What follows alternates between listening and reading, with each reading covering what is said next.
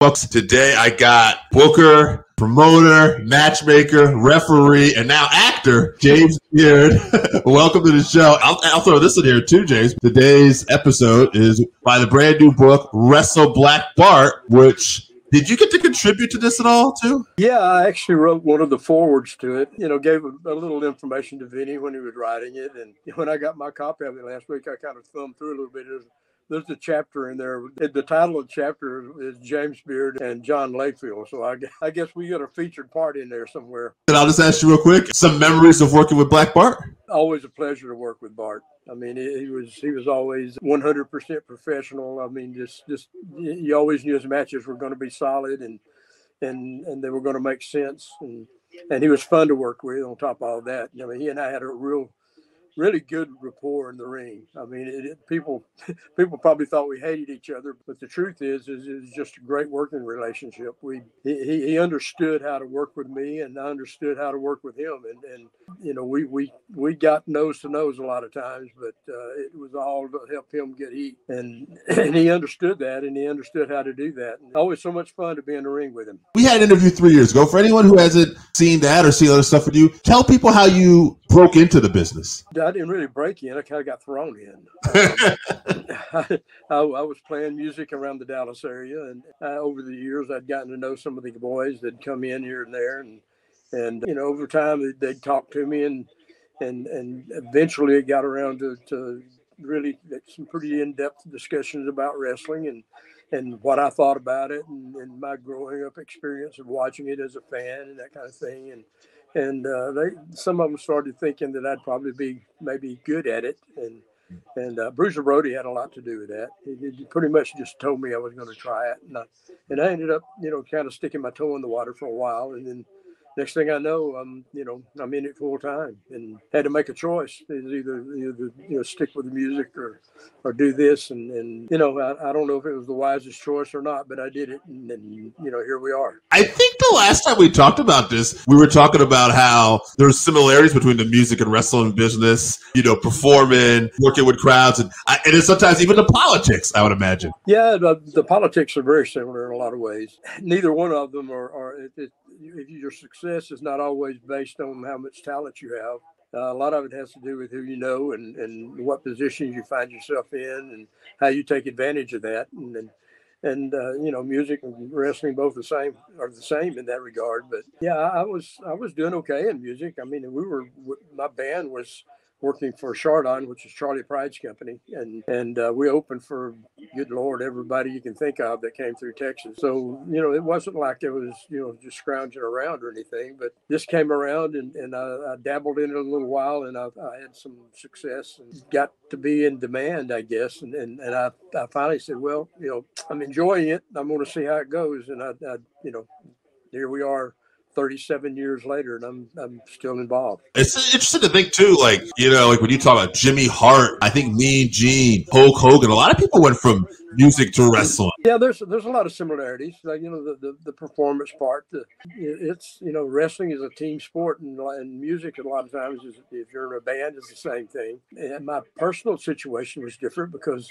in the music field, I, I was the, the lead singer and, and the guy out front, you know, and, and, and in wrestling, I'm kind of the supporting actor. So it's a different role for me, but I enjoy it. Uh, I never had a problem with being that. We always talk about Texas wrestling. You know, that's, I think, what most fans will know you, you know, synonymous with. What were maybe some of your favorite places to travel to? Oh, well, I mean, in Texas, you mean, or everywhere? Anywhere everywhere. Well, obviously Japan was my favorite. Worked over there for several years, and, and that that really that really made my career for me. To be honest with you, it, it, it put me in a whole different light, no different situation. It, not only there, but over here too. And back in those days, you had to be at the top of your game to even get get a shot over there.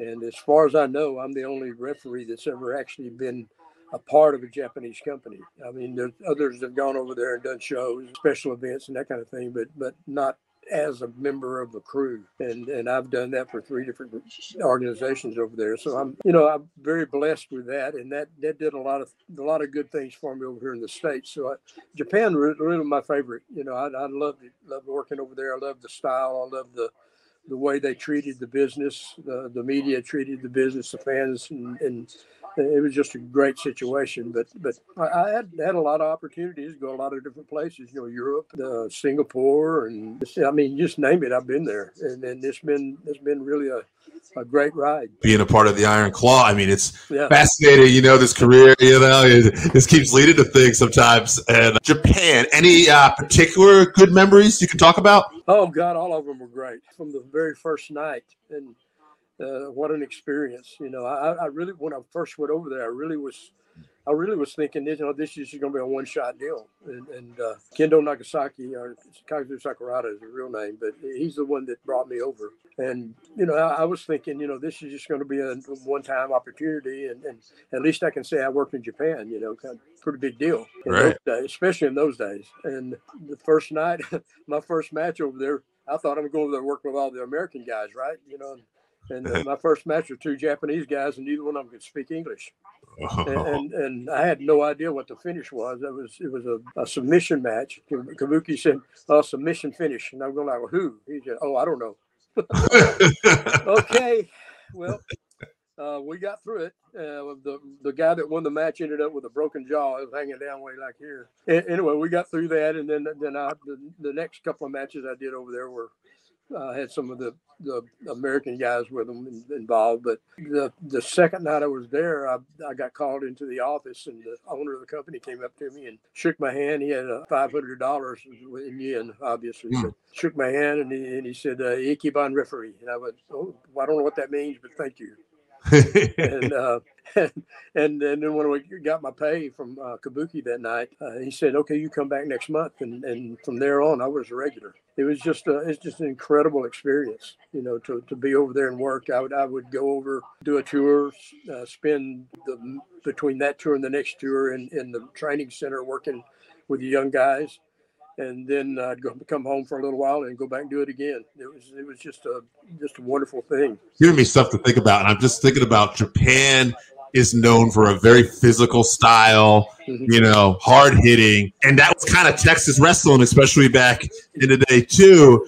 And exactly. um, yeah, it seems like whatever reason you kind of found yourself in the middle of like these very physical matches. Uh, yeah, it was it was a, a, absolute fit for me. I mean. Uh, the, the style over there was very similar to what we did in Texas, the Sportatorium and, and other places, and and, uh, and you know stuff that you can see through. Uh, very very tight work, and and and that's what I always enjoyed. So and and, and that's the way I work as a referee. You know, I, I was always I was I was pretty aggressive when I needed to be.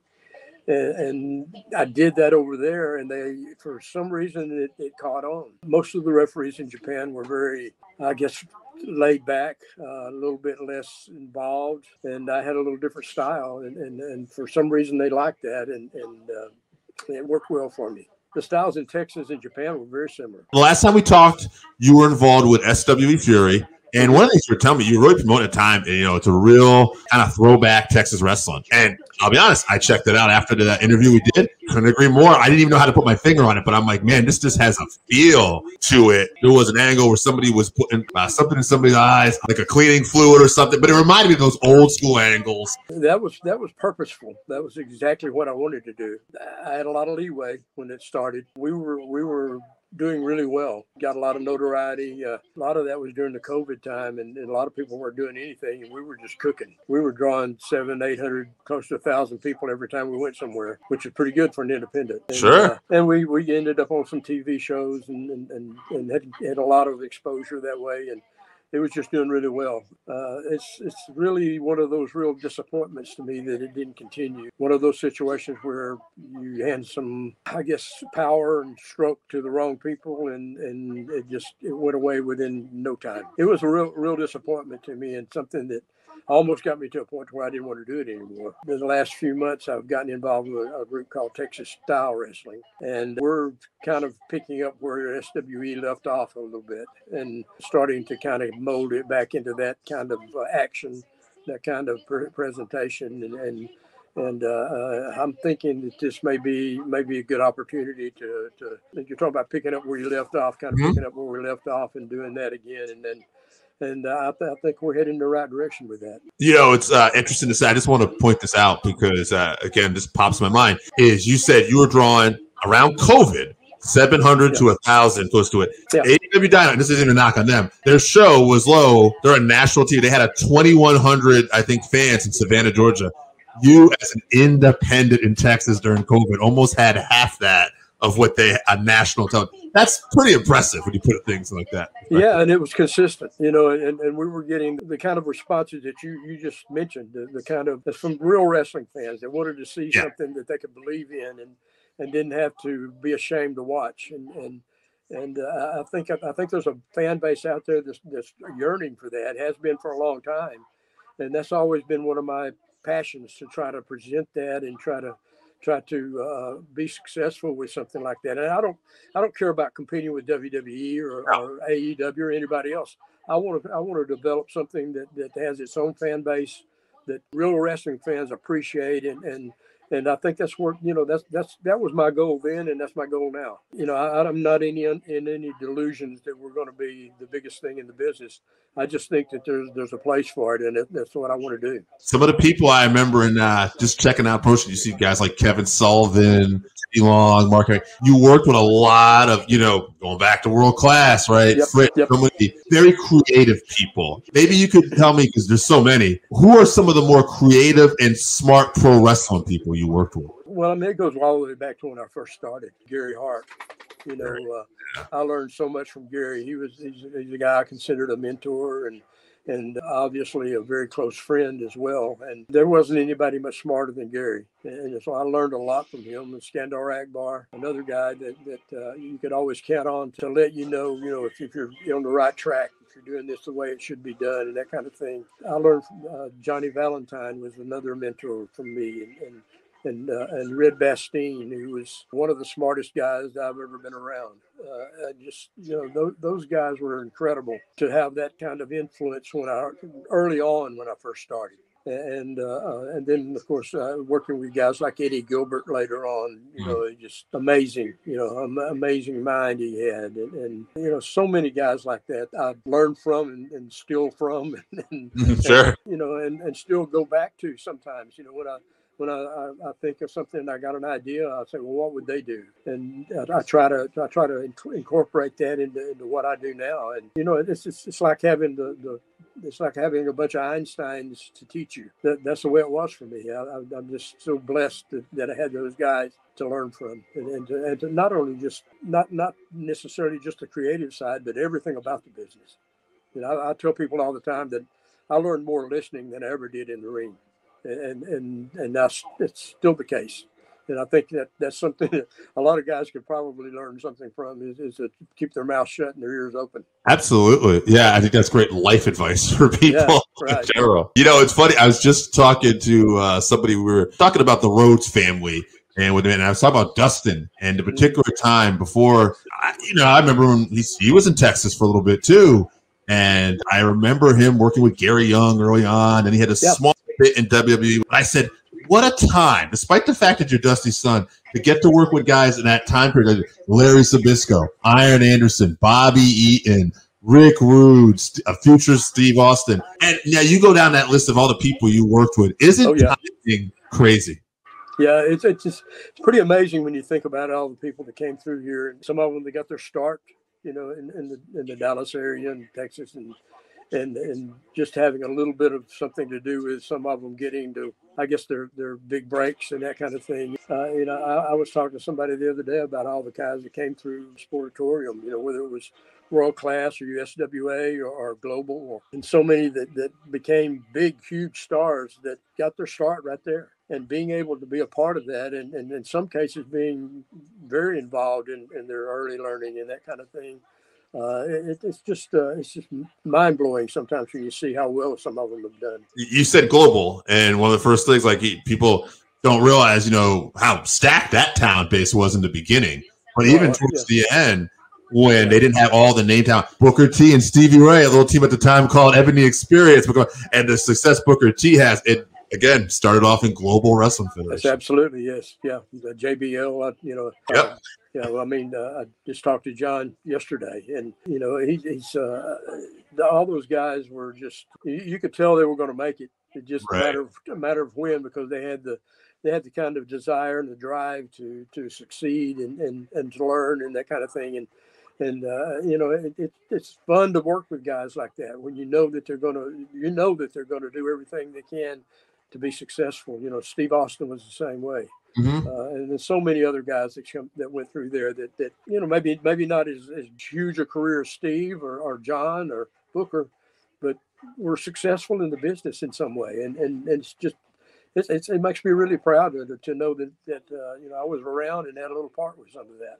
As SWE Fury closed, I started seeing on my radar was with the Iron Claw movie, hearing about this stuff. You said in between though, you thought about even stepping away for a while. Were you doing anything pro wrestling wise in between the Iron Claw movie and the closing of SWE Fury? Yeah, I mean, I, I, I wasn't super active, but I was still going out two or three times a, month, you know, and, and working a show or here or there. And I was I was working with some younger guys. I did some clinics. So I, I wasn't working with a group steadily until TSW called and, and asked me to start working with them. And I, I, when I started doing that, it was just kind of writing the format and, and and then then later they, they wanted me to get more involved in the creative side of things. And and, and, and that's you know that that's some of the same guys. I mean jazz and, and rodney mack two of hmm. my very close friends are part of that. And tim storm also. And and uh, so so I was I was still I was still in the business, but I wasn't I wasn't as busy. In fact, I, for there was a little period of time right after that happened with, with SWE that I really didn't want to do too much. I was I was kind of disgusted, to be honest with you. In fact, I, when I got the call about doing the Iron Claw, uh, I was on my way to a show in Louisiana. I was going down there to work. I'd been working with a uh, uh, a teaching group down there that Danny Davis, a friend of mine from Global, was he's running a school. Had about 20 students or so, and I'd been going down there about once a month and helping him some and, and, and working with those guys and trying to polish them up a little bit and that kind of thing. And, and I was on my way down there when I got that call. You know, I was still doing things. I wasn't I wasn't really trying to be as as active. I was still involved in, in uh, the Tragos Hall of Fame and and and CAC and that kind of thing. So uh, you know, I was still sticking my toe in the business, but I wasn't really I wasn't really trying to do too much more. What year was that? Did you get the call about the Iron Claw then? Actually, Tim Storm called me first. He'd been talking to Luke Hawx, and uh, they were working in NWA together, and, and, and Luke had been involved in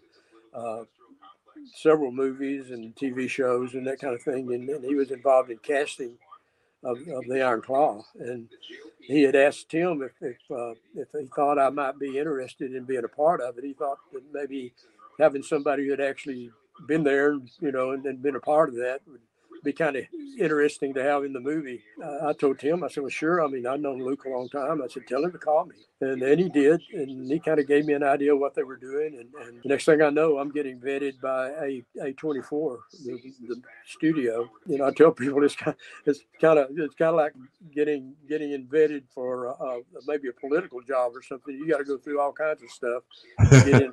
To, to, for them to, to them say you're okay, that in SAG, you know, the same way. And so uh, I went through all of that, got that done, and when I showed up down there, the, the director Sean Durkin, uh, he was he was a he was an old time wrestling fan, so he uh, he was a, he was aware of, of, me and what I did and who I am, and, and they they put me in the situation where I, I, was able to help kind of guide some of the guys as far as uh, telling you, you know, this guy would do this this way and this guy would do that that way, and and and you know just kind of giving them some firsthand uh, experience, you know and it, it, was a great, it was an incredible, incredible experience for me to be involved with that. And, and of course, you don't know what the movie's going to be like until you finally see the whole product. And when I got, I get to go to the world premiere and, and see the, the final product, and then uh, I was very pleased with it. I mean, it, it's just an incredible movie. It's not, you know, that people, a lot of, a lot of people, you know, wrestling folks and all are, they, they started clamoring about the, the casting and about uh, you know, they left this out and they left that out, and the timelines aren't exactly the way things happen and all that. And that's true. That's the way it is. But sure, it's it's a movie. It's not a it's not a documentary. And, right. And uh, in order to do all the things people wanted them to do and include all the things and people they wanted them to include, you'd probably have to have an eight-part miniseries to do that. You know, mm-hmm. but I thought as a movie that it's a little over two hours long, and the story that that Sean was able to tell in that movie is just beautifully done. The acting is, is first rate.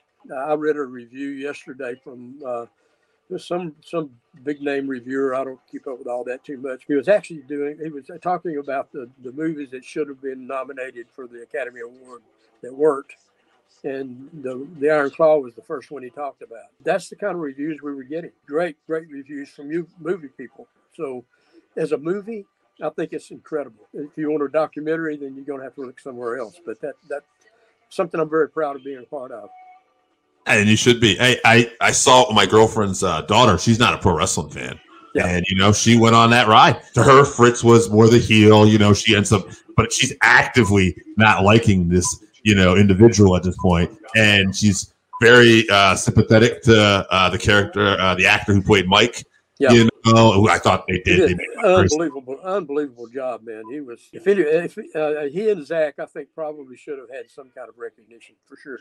That's what I was going to ask for you on this set. What were some things that maybe stood out? You, I, I can't say enough about those guys. They had been training with with Chavo Guerrero for a while before we even started shooting, and they kind of learned the basics. And, and you know, I I told them I, I've seen guys that's been training for two or three years that that weren't even close to doing the things those guys were doing. And they were so committed to doing it right. Nothing cheesy about it. I think the wrestling scenes in, in, in this movie is probably the best that I've ever seen anywhere and, and the most realistic.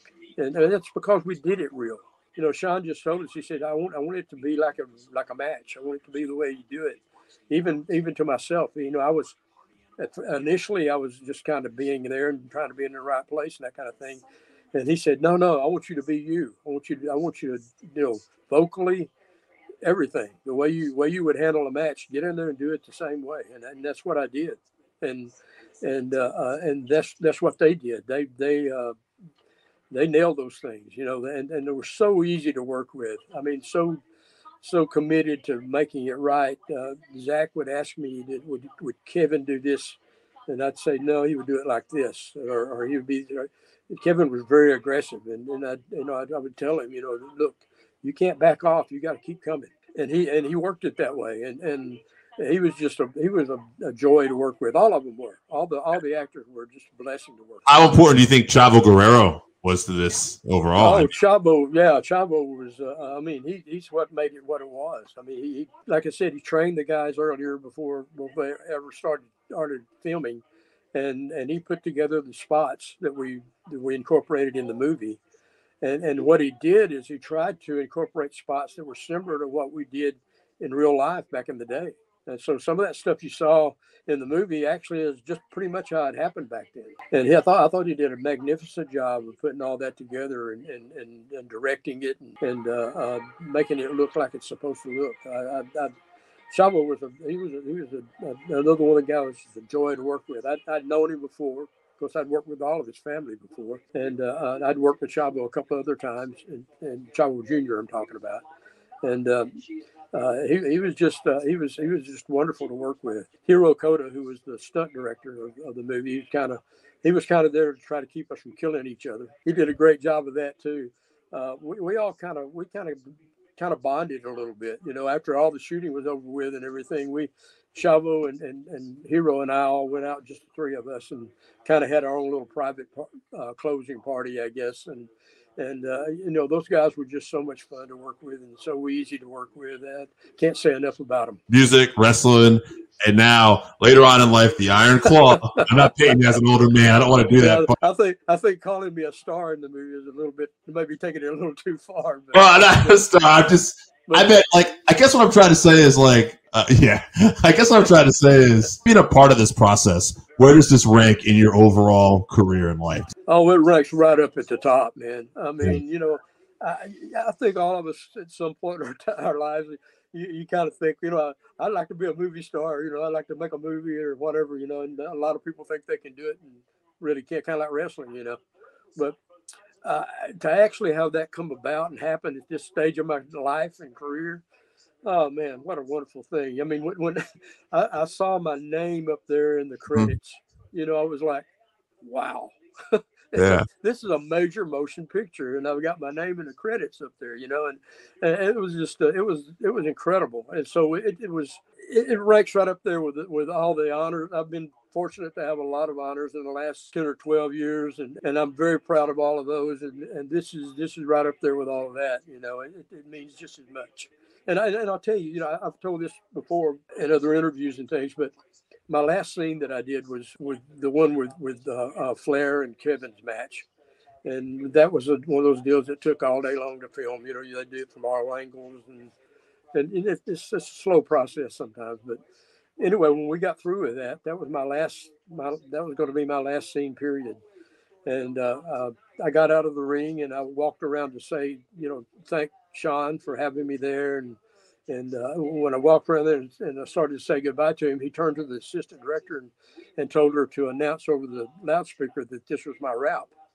So she did that, and, and, and there was a big hand from the crew and everybody that was on set, which made me feel really good. And then, then I turned around to leave, and, and and Zac came back out of the dressing room and gave me a big hug and thanked me for helping him. Uh, but that's the kind of experience it was, and and, and you know that moment, uh, it, meant a lot to me. It's so happy to hear that, and honestly, it's almost like a Hall of Fame induction. It feels like like a you know like a, a real stamp on a tremendous career. Almost it feels like. Yeah, well, and, and like I said, I, have I've had a few of those honors in the last few years. Yeah, and and you're exactly right. It was it was on that level. Absolutely. Awesome, man. I, I love the passion out of your voice here, and I appreciate that, James. Before I let you go, you're always gracious with your time. You're an excellent storyteller. Is there anything you want to promote? Yeah, I mean, uh, we're TSW is on on streaming. You can find us there. We're starting, like I said, uh, we're, we're really getting that around to where it's not only named Texas style wrestling, but it's, it's starting to represent that now. And, it's, it's kind of coming back around to that, that, uh, that style that, that you referred to with, that SWE was, was, was known for. So we're working on that and we're, and, and I'm, I'm pretty proud of where we're headed there. I mean, we still got, still got work to do and, and, and some things to, to get, getting right, get in order, but we're opening up in a brand new high tech uh, uh, facility this next month. Very proud of that. I mean, it's going to be it's going to be incredible. It's in a Forney school district, and which is uh, just east of Dallas, in a building that hosts the, the building we're going to be in holds about 600 people. It's, it's a part of a larger facility. I think the large one holds like 8,000 or something like that. But but uh, it's a it's a high tech school for teaching,